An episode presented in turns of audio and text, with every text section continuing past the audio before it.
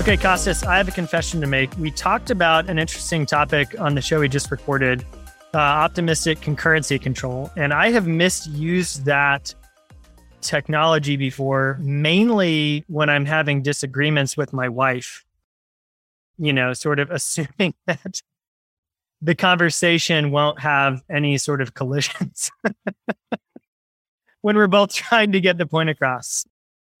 but yeah. to segue, it was interesting to hear about that as sort of one of the like an interesting sort of limitation of some data lake technologies, which was actually what the whole episode was about data lakes and data lake houses.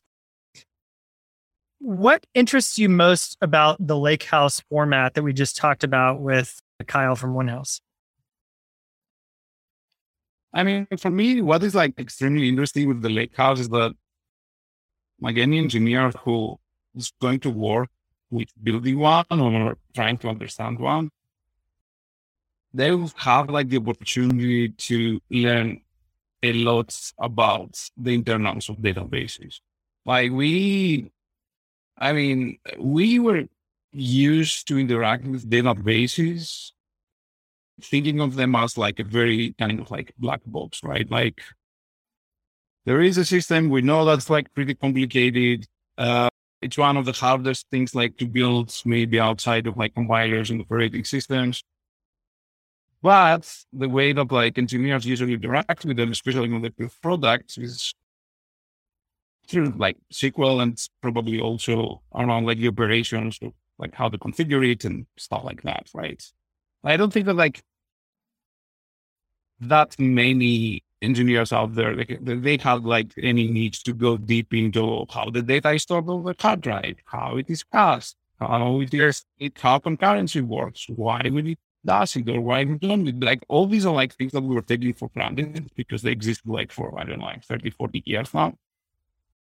But working like in understanding like how, what the lake house is and how this built is like actually you have to go like through this process where you can understand and learn like all the different components that are needed to build a database management system at the end.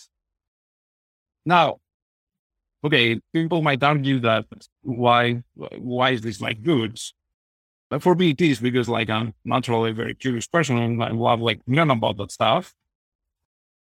But at the same time, I think that when let's say the market or the industry ends up in a situation where things need to bro- break down into pieces, there is a good reason for that.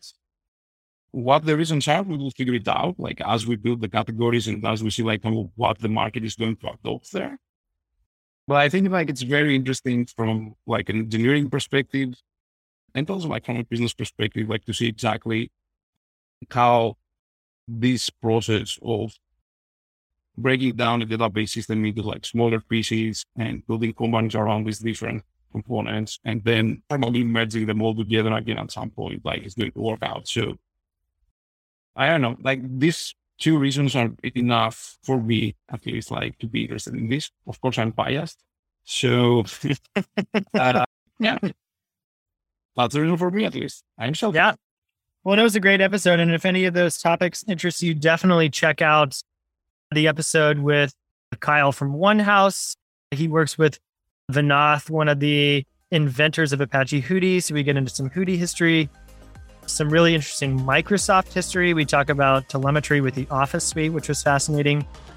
And then, of course, some really practical advice on the lake house, especially for companies who are looking to migrate towards that architecture. So definitely check out the episode, and we will catch you on the next one.